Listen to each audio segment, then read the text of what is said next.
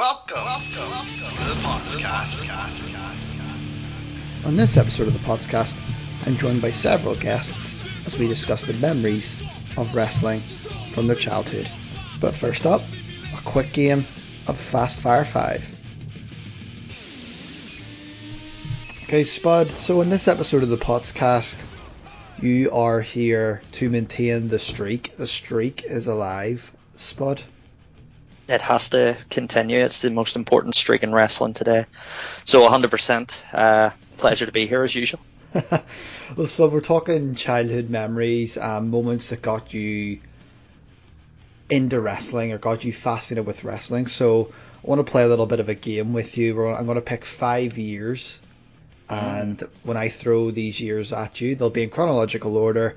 I want you just to throw back a memory from each year that sticks out to you from when you were a kid and watching wrestling and loved it. So first up, we have 1997. Kane debut. That's got to be Kane. That was a big one. Massive, massive, massive shout yeah. actually as well with the commentator, Jr. I didn't want to. I didn't want to do the screw job like everybody else. So yeah. 1998. 98, Tyson Austin, uh, because I always talk about the Hell in a Cell match. So ty- pretty much everything with Austin and Vince that year as well. the doctors, the deadpan, everything. Yeah. 1999. Um, it was me, Austin. it was me all along because that made no sense and it still gets me. Uh, 2000. 2000. I did it for The Rock. I can see where this is going. These quotations. No, that, just I'm thinking out loud, mate. But I did it for The Rock and just that whole that whole storyline. Yeah. Two, and finally, 2001. Invasion, I suppose, the invasion angle. Uh, Shane ban WCW, where it was the simulcast on both yes. channels. Yeah. Very nice, very nice. That concludes our first quick fire round of five, and we'll be sure to resurrect this at certain points. So thanks for your time today, Spud. Anytime, man.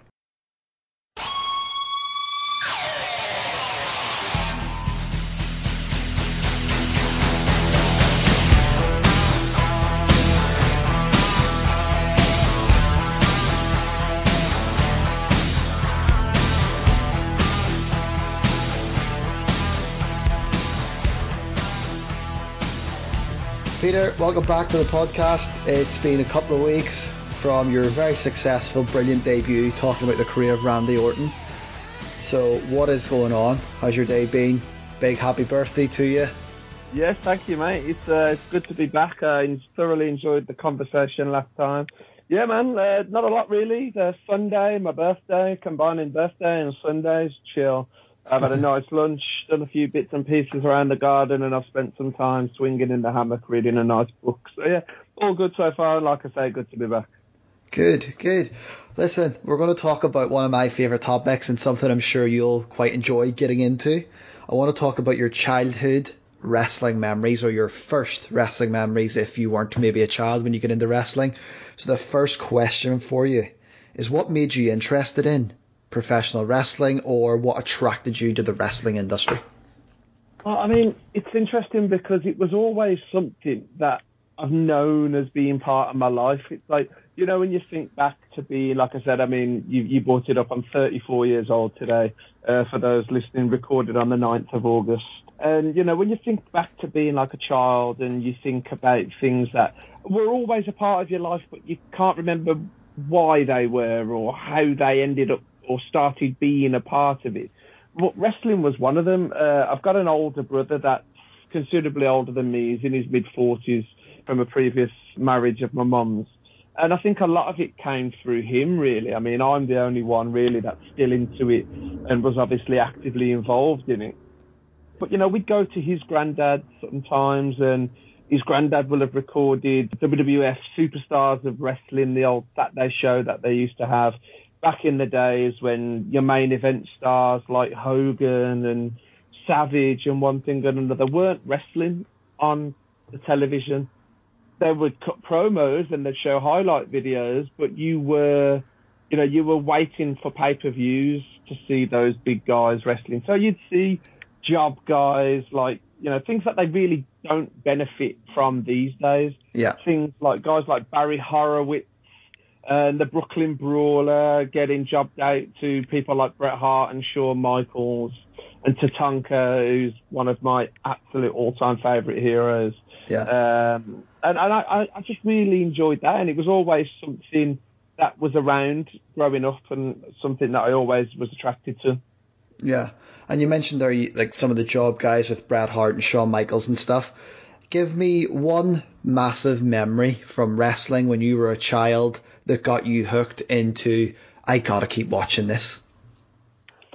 I mean, it's it's a difficult question to ask. Obviously, you know, I I I, um, I stop and think about one memory, and you know, I mean, the the first memory that I've got, one of the first memories is from 1992. So I've got, I feel like Jim Cornette when I when I'm asked this question because I've got such a vast such a vast library of things to go through. I mean, I'll just give you a couple of examples. I loved Mick Foley coming off the top of the Hell in a Cell. Yeah. I loved Triple H's Madison Square Garden return at uh, on Raw after his year absence. I loved Vince McMahon's terribly bent, crooked middle finger when he stood at the top of the ramp after Undertaker and Kane took the uh, World Wrestling Federation Championship off him. Yeah. And he's standing at the limousine saying, You don't have this anymore, it's mine. That finger Yeah. will stay with me for the rest of my life. His hand looked, it looked like the guy from Scary Movie, the little take my stronger hand child. Um, and then like earlier stuff, like I said, what the, the, the characters, you know, when you, when you come from a small town like West Brom and everybody's kind of the same, doing the same job, speaking the same way, doing the same thing, seeing all these outlandish characters, uh, you know, Berserker, uh, Hacksaw Jim Duggan, Koko Ware, and then as you go up into the uh, the Attitude Era, seeing the way people did things like you know Flash Funk, for example, is one that I've been watching a lot recently and just blowing my mind at how, how good it actually was. I just liked the fact that it was something that was so outside of the ordinary that I could really get sink my teeth into and use it as like an escapism. Yeah, absolutely. I mean, there's so many memories, I think, of when you were a kid. Like, for me, the very first exposure to wrestling I ever seen was uh, obviously you knew of Hogan and Savage when you were, for me anyway, when I was super young, but I never really connected too much with it. For me, it was in the middle of the night flicking through the TV. It was Survivor Series 97, and I seen Bret Hart walk out, and that was the first image I ever seen that where I properly took it in. And it got me, wouldn't say hooked, but it got me interested enough to see what happens next, and could never find anything. But eventually, I found the Big Show and TV Guide, and it was DX in your house, and it was Austin beating up the whole nation on top of the truck, and that's Yeah. for and that for me is where I was hooked. Was seeing Austin beating up the D'Lo Brown and the Rock and Kama and putting them through the windshield of the truck is when I went from mm-hmm. interested when I seen Bret, this larger than life character, going he looks so cool. To seeing DX in your house and being like, that's my guy. I love that guy. Whoever that guy is, he's my guy. And that was really what got me sort of hooked. And it is hard to really pinpoint one memory.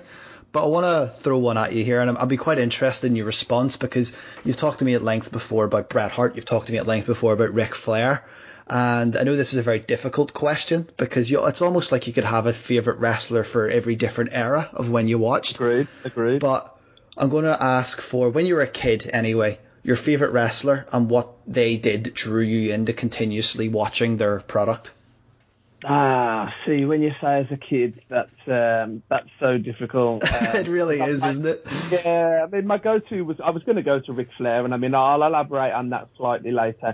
But in fact, I can probably answer the question in the way that you've said it: a different private wrestler for each part of your fandom. Uh, you know, I'll rapid fire real quick. Goldust, when Goldust came onto the scene in '95, hooked. Couldn't get over it, couldn't get past it. There was just something about it that I connected with. I, I'm quite an enigmatic uh, person myself. I have quite an interesting personality style in the respect that I am quite loud, quite out there, but I'm actually quite a humble, quite shy, reserved person. So that kind of flicker between both personas was something that I was really interested in. I loved Mankind. Yeah. Mankind was brilliant. But then as a young child, Tatanka, Tatanka was incredible. that undefeated streak. I loved the tradition around him. I loved how he was fighting and clawing for everything that he did. It's funny that you mentioned obviously about the way you got hooked in was with uh, Bret in, on, on that promo. It was a promo for me. I know when uh, thinking back to my intro on the Orton show that we did, uh, the, the highly successful Randy Orton show, may I correct myself, uh, was it was a Ric Flair promo. So it was when Ric Flair had jumped in '92 from WCW, and he was he was the real world champion. I didn't have a clue who Ric Flair was in 1992. Yeah. I was six years old. I'll always I'll never forget it. It was one of those promos that the WWF did on the green screen, and for me, realistically, it was this big because obviously I didn't know where Razor Ramon was from. So the setup was Razor Ramon and Flair, and they were stood next to each other. Razor was wearing the gold chains, the iconic gold and black vest, slick back hair, oozing the machismo. The green screen was set to it was either a an alley or steel plates. I can't remember which. But then you just had this old looking man in a suit absolutely losing his mind, pulling his shirt, jacket off, pulling his tie off, and I was just. I was like, I want to know more about this old guy that can kick somebody's backside. Yeah. And that was something that always resonated with me uh, as a memory, and that's one of the reasons why I've always, always loved Flair because I've always from my childhood seen him as that guy. I've never seen him as anything else. Well, he's always been old. That's the thing with Blade.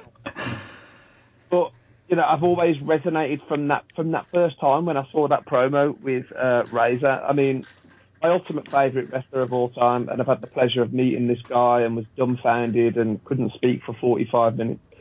Was Terry? Is Terry Funk? I say was. I don't want to be saying was. Was is a bad thing to say about Terry. Was through watching uh, a documentary from the 90s called Beyond the Mat. Yep. That documentary changed my, single-handedly changed my fandom for wrestling. It exposed me to other styles, other people, and obviously I, I don't know how it correlates. I'm thinking about time literally on the fly. I don't think we'd had Chainsaw Charlie yet, but I just saw this guy. And again, I don't know whether it's just the old man thing that can just kick somebody's backside but I just really resonated with Terry Funk. I loved how crazy he was. I loved how he could just take a beating and just keep on going and asking for more. Um, and yeah, it's weird as you grow older, you change into these uh, different phases. But yeah, no, um, Goldust, Mankind, Flair, Terry would be my uh, favourites off the top of my head thinking about stages of life. Yeah, I mean, certainly very unique characters and very different characters in different ways. You've always been a wrestling fan, and even now you would watch wrestling, although you've sort of struggled since sort of WrestleMania onwards without the fans and the way things are going and stuff. What do you is the biggest difference between the product then and now? And is there anything that's happening now that's turning you off from today's product? I don't like the style. It's difficult because obviously, you know, we've spoke before, and I'm sure it'll come up in topics in the future. I was um, a referee for a time, and and I've seen the the style evolve, and you know it's it's just not something I'm into, and I think a lot of that has come from the era era when I came in because the era of the big men and the characters from 92, 3, 4, 5 wasn't the same as 97, 97, 98, 99, 2000 onwards. So it, it's evol- it's always evolving. The business is always evolving. I just can't get behind it. There isn't enough strength in the characters. I don't think they're given enough free time and free reign to develop it organically. Yeah. Uh, I think one of the things for that is obviously because the business now is big money sponsors and things and being signed up to big networks and corporations limit what you can and can't do. I think the industry as a whole has changed drastically. You know, you look at how it was in the in the Attitude Era. Take that for the example as something we can both relate to. Yeah. Um, you know, some of the risks that they were taking. You know, the the open open headed chair shots and one thing and another. I, I, I, I don't like that anymore. I look back at those things now and I think, Jesus, how are some of these guys that are still going, still alive? Yeah. Um, you know, it, it's crazy. I don't know. Is the answer? It's hard because the crowd for me is a huge part of, of the show. Uh, you know, everybody. You know, if you don't think that Raw after WrestleMania is the best Raw ever, or when Raw goes to Canada or SmackDown goes to Canada, you've been living under a rock or you've been watching something else. Yeah. So I've lost that aspect of it because I don't know who's over anymore. I don't know who's a heel and who's a face. And and just just the weird stuff. It's like all the some some of the things that they're doing in AEW. It's just like as somebody that used to be an official, the the, the blatant disregard of rules, uh, making officials look stupid, officials being taller, bigger, and wider than most of the talent. um, you know, is ridiculous. But yeah, I think I'm just ranting now, but um, I think it's because I grew up in a hot time and the business is down. Say what you want about the business being popular. I'm sure Tony Khan will say if you look at his Twitter page, but the business is down and it's not the same as it. I don't think you could get the same popularity now because I don't think the, the same level of characters are there. I, I struggle when I look at wrestling to see a star. You know, I've always, when I watch wrestling, I like to see a star. Do you know what I mean? Like, in the era you talked about Hulk Hogan and Randy Savage, and then you mentioned Ric Flair, and even on and on. You, you mentioned Shawn and Bret, and the Attitude Era, you had The Rock and Austin, and we hadn't even touched on The Undertaker. But now I'm looking at, at the product, and I'm struggling to see a star. I'm struggling to see someone that, as a fan, I can watch and look at and go, that's the guy because I feel a lot of the guys are much of a muchness. Maybe they're all unique and they're all different, but I don't see anyone who's gonna, you know, take the ball and run with it. Whereas in every era, you've always had one, maybe two people, sometimes more, that have been able to really carry and say, no, that this is my show and I'm going to run the show and I'm going to be the sort of focal point of this show just by their quality of work. Yeah, I think that's the same on both channels, though. Um, both shows, you know, I, I realistically, and I might be off the mark saying this because it is just something that's on the top of my head, but I don't think we've had a real defining breakout character since John Cena. Yeah. I mean, I would I would argue Reigns would be in the category, but I don't know if he he, he hasn't. Like, we could be honest and say he hasn't made the same impact Cena has, and I would agree with you.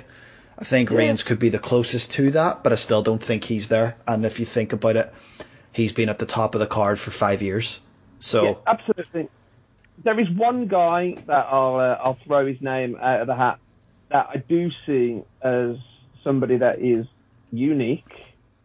Uh, he can hold his own and could elevate AEW. And obviously, m- much to the chagrin of saying this, because I do like, I do really like to think that his heel gimmick that he portrays in everything he does literally is him because he absolutely nails it. I'm talking about MJF. yeah, yeah, I, I first got into MJF uh, watching MLW, um, and I've seen him do nothing but grow since his time in AEW. I would like to see him take the belt off uh, Dictator John. yeah, I think it's a logical step. It's not been working with Moxley. Unfortunately, he suffered the same fate as Drew. I mean, nobody realistically. I heard this on a podcast. I think it, this is a quote from Brian Last from the Last Experience, but nobody's been hurt harder through coronavirus and COVID nineteen other than Drew McIntyre. yeah. But I don't even think Drew is that bona fide standalone star that can carry the, the business through. Yeah, it, it, it is a difficult one, and that will be maybe a, a podcast for another time, and I'm sure you'd be interested in doing it, predicting maybe out of the current crop of stars who the potential next breakout marquee star could be. I think that would be an interesting one going forward. But Peter, I um, want to thank you for your time today. I want to thank you for going over some memories. Really, really enjoyed that, and um, I'm sure we'll be hearing from you very, very soon here on the podcast. I look forward to it, mate. Thank you for having me once again. If you smell what the rock is cooking.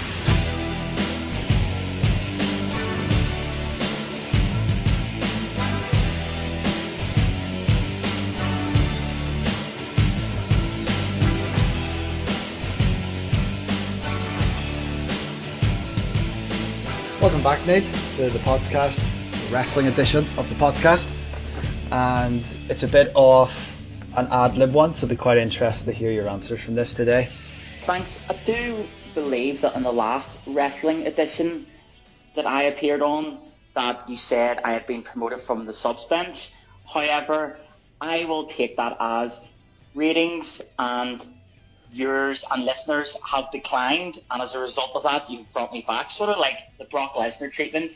Break glass, break glass in case of emergency. So here I am. well, speaking of an emergency, there's certainly an emergency with WWE right now in terms of the ratings.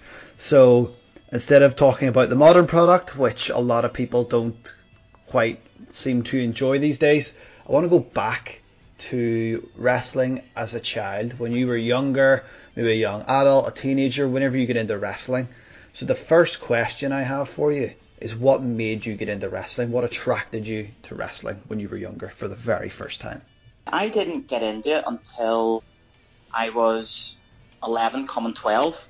So basically, what happened was back then, so that would have been 2000, everybody at school or your friends, you know, at, at home and stuff, were talking about wrestling, and you sort of were like, what, what, what is this? Like, who are these? Who are these people they're talking about? And you heard the odd name being batted around. It was The Rock and Triple H, The Undertaker, Stone Cold, and you're like, what is this? And it, it sounded chaotic. Now, obviously, we have mutual friends, and there was some of these boys that you know were talking about it, and I was like, I must check this out sometime, and so I decided to stick it on one night, and right enough, I just got hooked, and that's pretty much what happened. It was just the pure chaos and pandemonium of the Attitude Era, and it just it just drew me in. It was it was it was must see TV. You know yourself back then, you could not miss an episode of Raw or SmackDown, and even Heat, Heat for goodness sake was good. Like you could not miss it. So I just got sucked in. Yeah, I mean it was huge. I seen something the other day about Heat actually. Now you're now you just mentioned Heat about the ratings that Heat used to get, and there was one point Heat was getting over four million in the ratings, which is incredible. Whenever you think about Raw, the flag, the sort of flagship show is getting 1.5 to 1.8 at a push now. But second question, give me one massive childhood memory that made you go wow or got you hooked to continue to watch this that you could not miss an episode when The Undertaker came back as the American Badass. And I remember watching that and being like, wow, because whenever I had started watching it, Undertaker had been injured. He had missed WrestleMania 2000. So he, he hadn't been about.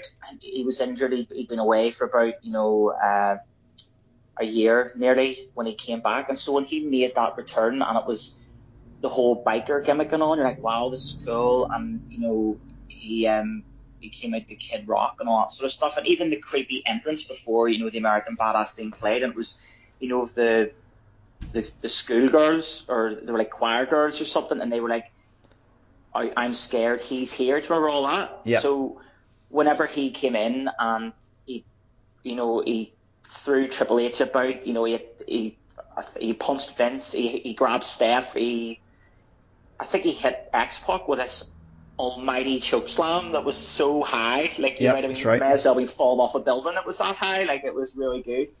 And I always just remember that and thought, wow, this guy's cool. Like it just that's what it was. There was that cool factor, and it was something that you know it, it wasn't expected. But then again, back then you didn't have the internet and the dirt sheets, so nobody had any idea. And the pop he got was unbelievable. And then again, you know, watching it as a kid, and you had Jr. fully popping. He's like, "It's the Undertaker," and you're like, "Wow, this is amazing!" And because the commentary back then was so good, you felt part of it, even Yeah. though you weren't there. You're thousands of miles away, but it was amazing.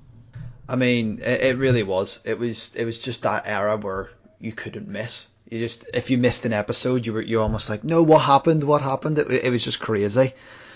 Obviously, that time period drew you in. There was several top stars at the time. There was The Rock, there's Triple H, there's Undertaker. Austin was out injured. Austin was would you you would put in that category, but in 2000 you started watching, he was out injured, so he didn't return to September of that year. Your favorite wrestler, and why did they draw you? What attribute of that wrestler got Neil Campbell? Wow, this guy's amazing, or this girl is amazing.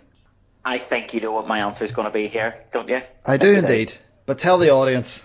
My favourite wrestler of all time is the People's Champion, the Brahma Bull, the Great One, The Rock. He's to me, he's untouchable on the mic. His mic work is exceptional, and he was the one that you know drew me in. And I just when he was talking, you had to watch what he was saying. Like even when you know. Uh, it cut backstage and it was like Kevin Kelly interviewing The Rock and The Rock would tear strips off him. But it was hilarious. Or if it was the coach or even Lillian Garcia, when The Rock spoke, you listened. Fact, like not like you, everyone listened, watched what he said, and he was so entertaining. And like I know, obviously you'll get some detractors that'll say, "Oh, he's still firing out the same cheeseball lines 20 years later." It doesn't matter. The fans still love it because he has the audience in the palm of his hand. And there was me sitting glued to the TV screen as a 12 year old, like thinking this guy is literally best thing since sliced bread.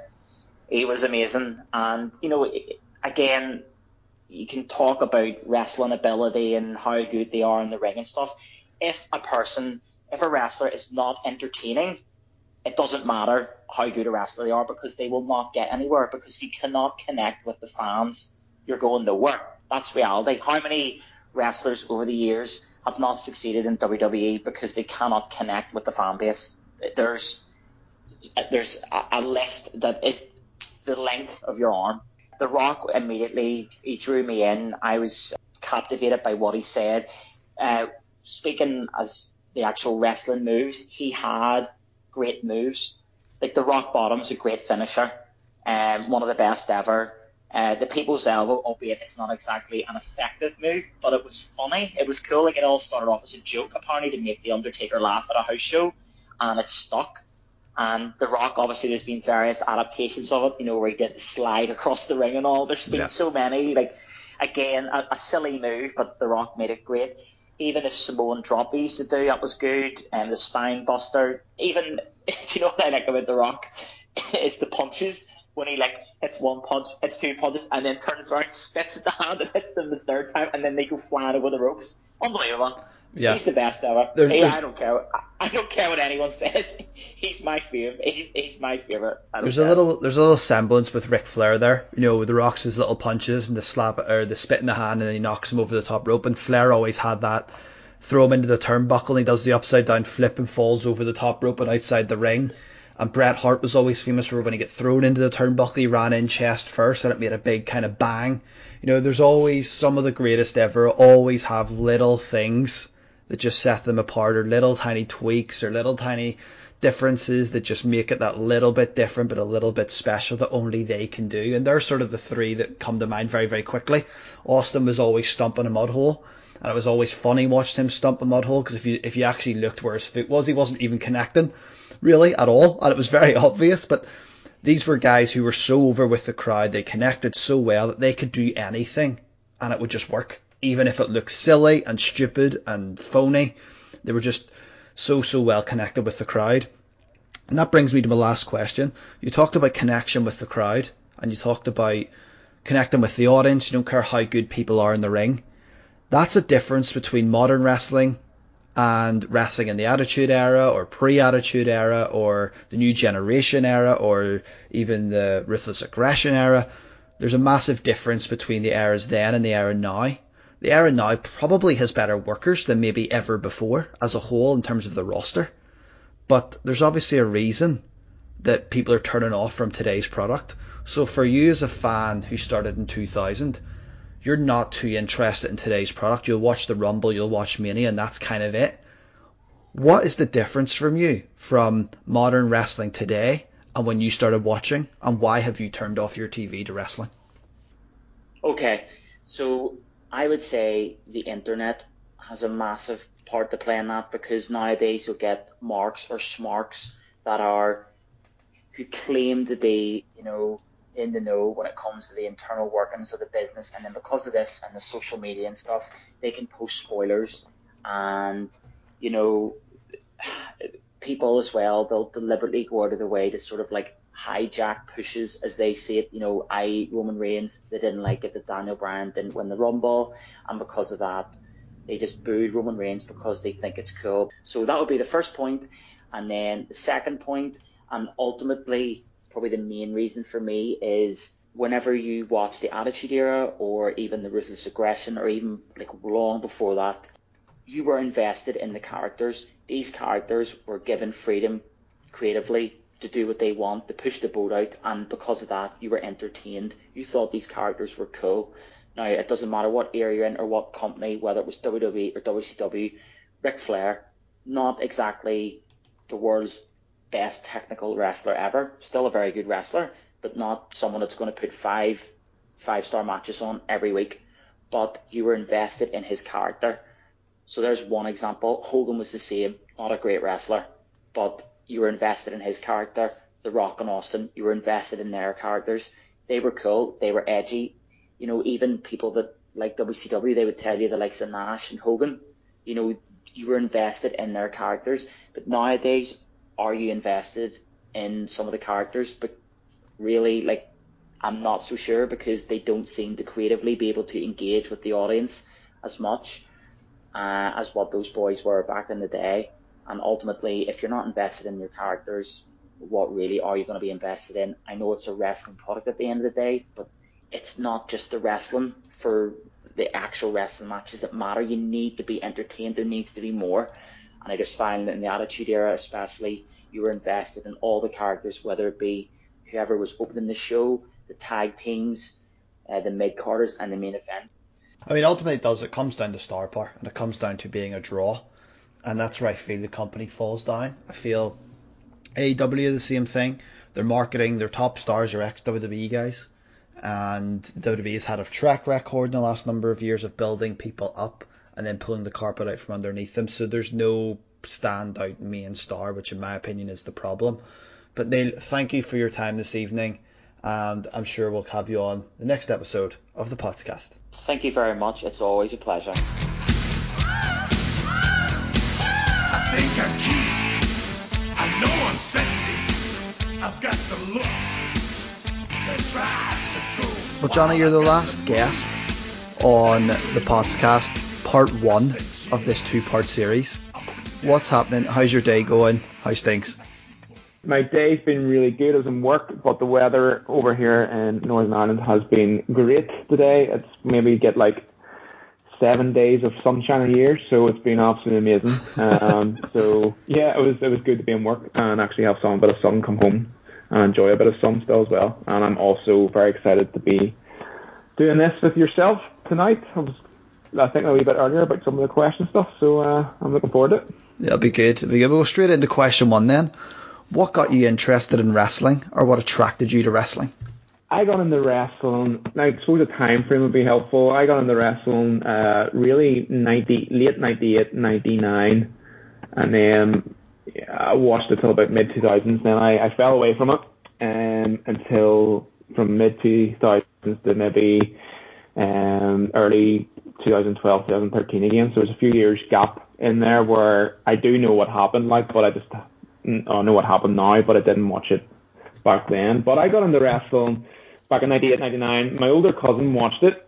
He was a few years older than me, and he just got me hooked into it. I just, I'd never seen anything like it before. I was always into like football and sports and things like that. I love films and stuff as well, but wrestling in a weird way kind of amalgamated both those things of like sports and like these gimmicks and characters and storylines. I was just like, this is this is class. And I remember actually one of the big things that got me into it was the commentary. Back in the day, it was just I just found it so hilarious and was just brilliant, and just really got you into it. Yeah, I think there's a few people now have mentioned the commentary, and I think really at that time, you know, JR and King, you know, especially 1998, 99, they just were so so good. Oh, so good. JR especially. You know, I'll talk a little bit more about him maybe later on, so so good. yeah. Well, you talked about your you sort of got into it late 98 99 and you watched 2000 stuff and then you sort of fell away so from that time period um give me sort of one memory that got you hooked and made you want to keep watching or one storyline that you couldn't wait to see develop and you were returning every week to see something develop Oh, I mean, there's so many to choose from. It was really hard to pick. One of my one of my first um, memories uh, was Austin versus Taker and First Blood Fully Loaded, '99, and this is one of my first like proper pay per views I remember it. It was on not showing my age possibly, but it was VHS. you know, you're recording it, you know, you're winding it back and you're just watching it over and over. And it was Undertaker and Austin. It was just so, so good. And um, for me, that's one of my very first memories of, of wrestling.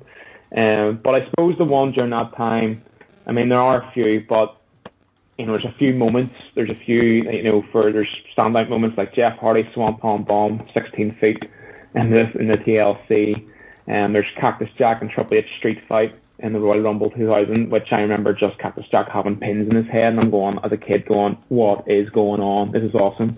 Um, but I think for me, like one of the most memorable memorable ones and things that got me hooked was the build up for it. Uh, was Mania 19. Um, was The Rock versus Austin. Um, I think that was was 2003. yeah Was it was yeah yeah. Um. Oh, I mean, there's the build up, the the promos, the matches beforehand. I think at the time that promo used, I think it was Limp Bizkit.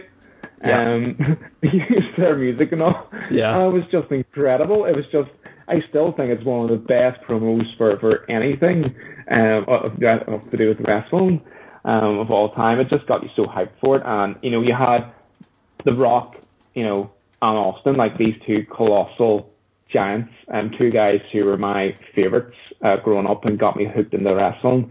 And now they're going head to head, and you didn't really. It was really weird because you didn't really know who you really wanted to to root for. Like I ended up rooting for Austin in the end, but you didn't really know who you wanted to root for, um, because you just loved them so much. So I guess every week, you know, it was just the build up to that was just amazing for me. Yeah. and that, yeah, that's definitely one memory.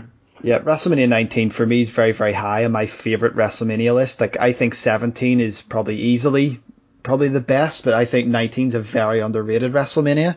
Um, Yeah. With Austin Rock, Angle, Lesnar, Jericho, Shawn Michaels. It was just a brilliant card throughout.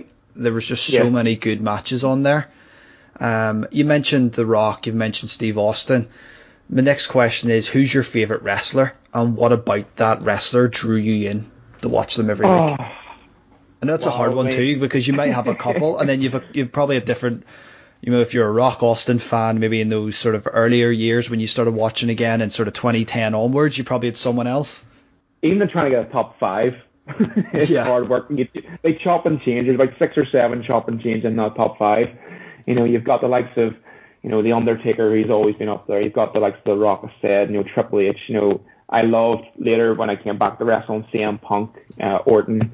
Uh, but I guess one I've already mentioned um, um, is, is Austin. Austin has to be my number one for me. I And why he drew me in was he had the mic skills and he had just the gimmick of you know the, uh, the denim shorts or whatever it was, the pants at the time, the vest or the then the very cool you know as a kid you're just looking as a young teenager, the skull crossbones, the army baseball cap at some stages, just the whole look he has is just like I don't care about the authority. You had Vince, it's like the headmaster style corporation, and just just like just gonna stick it to you. I just loved all that. Um, you just knew, you know, Austin's music.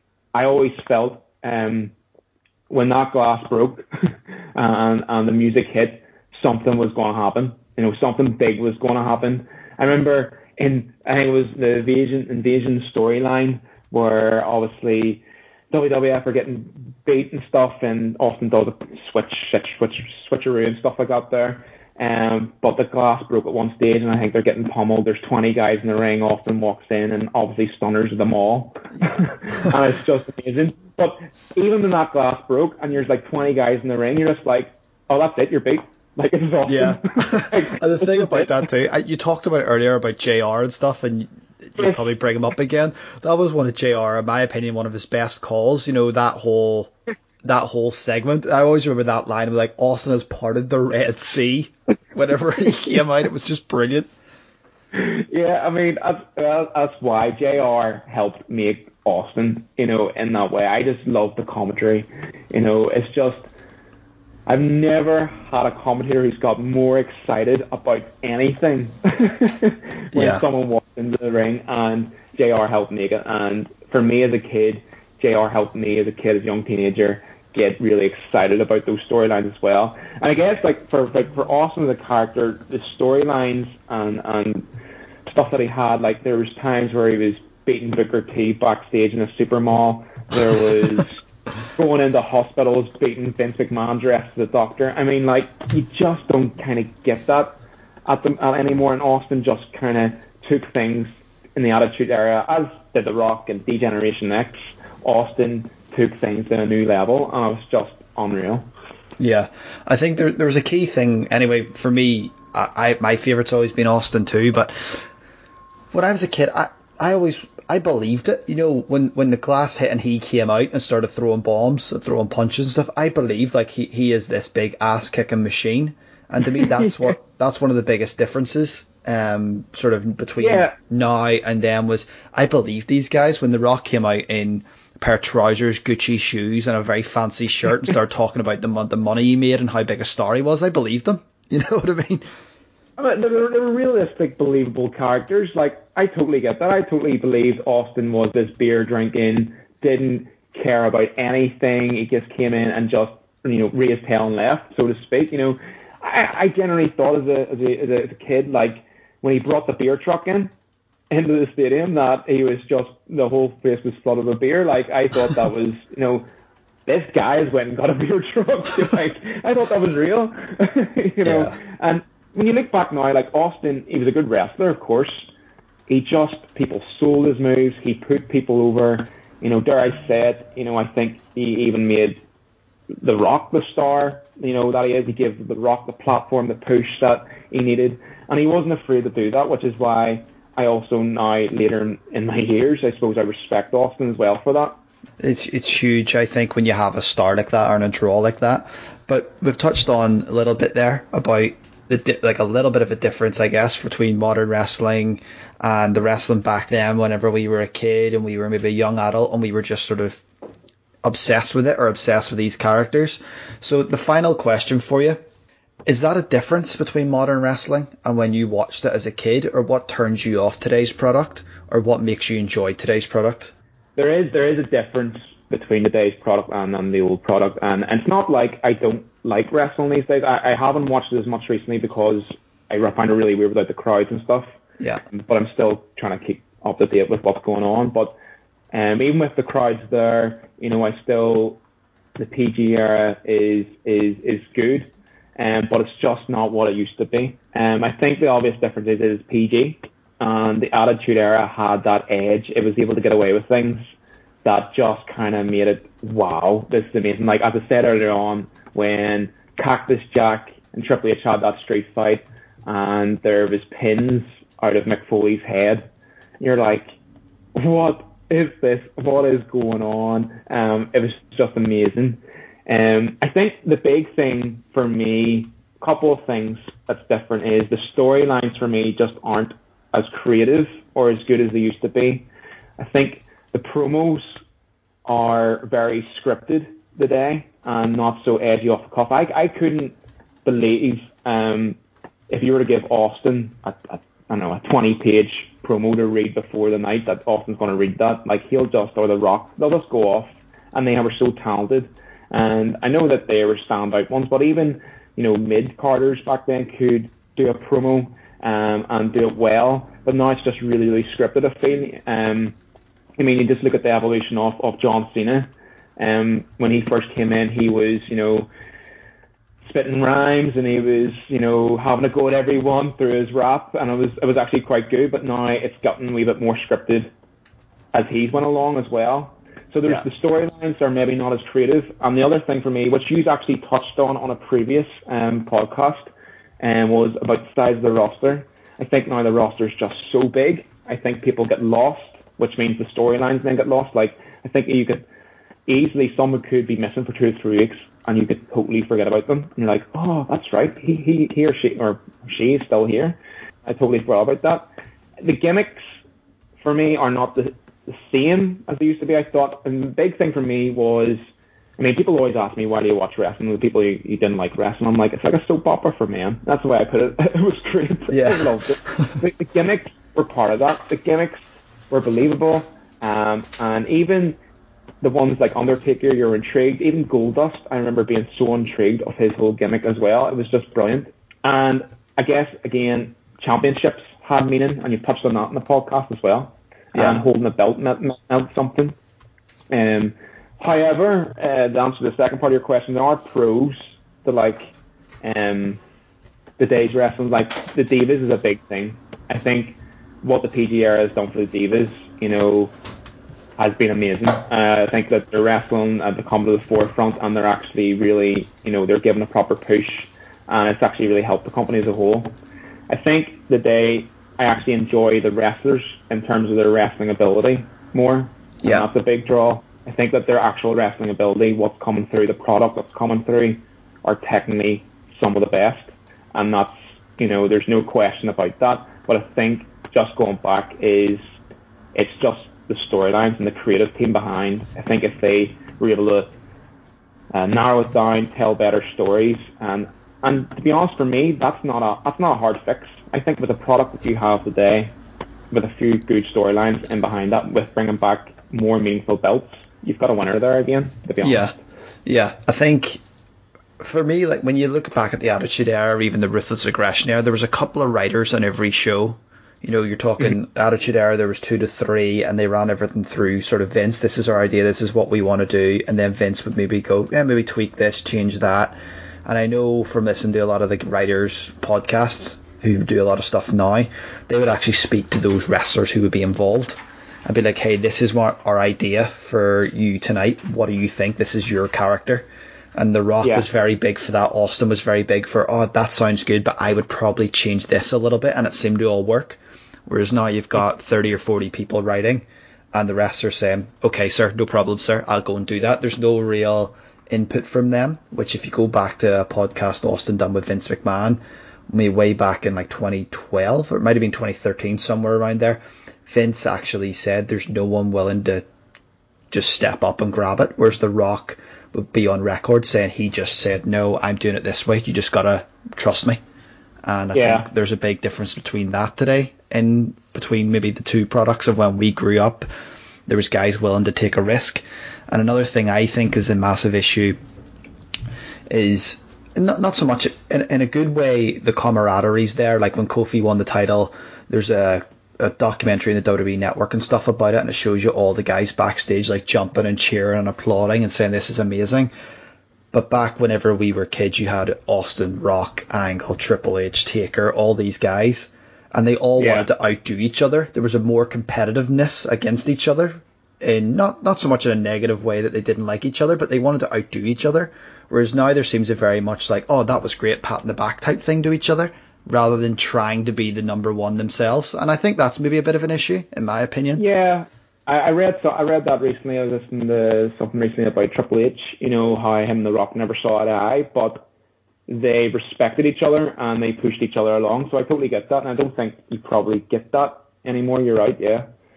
But can I ask you, uh, why, why do you think that is? Why, why would you? Do you think it's they're afraid to say no to Vince, or I don't know. I mean, the, the story I always like going back to is Bret Hart Austin at Mania 13. Um, the submission match, the really big one that sort of got Austin re- turned him face and got him really over. Bret said before the match, and they weren't allowed to do any blood or color. And Bret said before the match, this needs color. Ju- We can't just go out and do a submission match. It's such a crippling match they've put us in, and they weren't too happy about it. So for them, it was all about let's make it into something better. And they weren't allowed to do color, but Bret said, look, I'm a main event star. Nothing will happen to me. I'll maybe get slapped on the wrist if they even find out. So let's just do it. And Austin said, okay, no problem. And Bret said, look, if anything gets said, put all the heat on me that I did it and you didn't know anything about it. And Bret cut him with a little blade during that match, and that's where the blood came from. Whereas I think nowadays people are scared to take those risks. That's just my personal opinion. There's a bit of fear there about taking Yeah. those risks, whether it be on a microphone, deviating from the scripted promo that they're given, or in the ring, deviating from the 10 minute planned match that was laid out by someone else backstage, or deviating Yeah. from. That's just that's just a personal opinion that, or an example which I've heard. Um, There's no more pipe, no more pipe bombs anymore. None Yeah. of that. Yeah, I mean, like I mean, I, I love punk. yeah, like Punk just. I think that that, that was so- it was scripted to an extent that they said, Yeah. "Look, here's a mic, go out and say what you want," but they didn't know what he was going to come off with, and it was brilliant. and I think you have to give, especially as you said, it's like a, a soap opera for men. I think you've got to give that bit of creative freedom there. And when you sh- when you put shackles on creativity, you know, it's like it's almost like telling an author go and write a book, but you only allow ten characters, and it must end like this yeah, fill in the gaps. And I think you need to allow some creativity, and that's where I think they've really fallen down. Yeah. yeah. No, I agree. I think there's some, there are some, as I say, there's some technically great wrestlers. There are some real good potential gimmicks in there as well. I know, I think it's Neil, Neil in the podcast hates uh, Bray Wyatt, but Yeah, I think as a character and as a gimmick, he's brilliant. But I think he is wasted. He's massively uh, not booked right in the right ways as well. But but they have so so much good potential there, and I think they're just wasting. But I think that comes down to also maybe having just too many in the Yeah. roster, just just too many coming through. They don't know what to do with them all. yeah, it is. I, I would agree. It's like that factory for wrestlers, and they've just got you know forty or fifty per show, and they've got forty or fifty writers, each with different ideas and how they should handle these people. It just I don't know, too many cooks spoil the broth, I guess, and I think that's Yeah. a bit of an issue.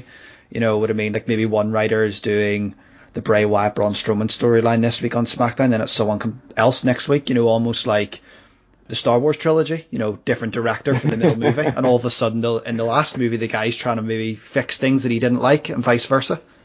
Yeah, no, that's a, that's a good analogy. I like that. Um, must know I'm a Star Wars fan. That's such a pure guess. I figure most wrestling fans seem to be into the same thing: comics, Star Wars, Marvel, things like that. Yep. So, John, I appreciate your time today. That's all the questions I've got for you. And go and enjoy the rest of Barcelona and Bayern Munich. We have missed an absolute cracker of a first half hour. Well, I'm gonna, have, I'm gonna have to watch that back. But uh, no, thanks very much for having me on. It's always a pleasure. It's always great to listen and uh, be a part of it whenever I can. Thank you for listening to the podcast with me, your host, Darren. Please follow us on Instagram and Twitter at the podcast. Thanks for your time. Stay safe and tune in next time.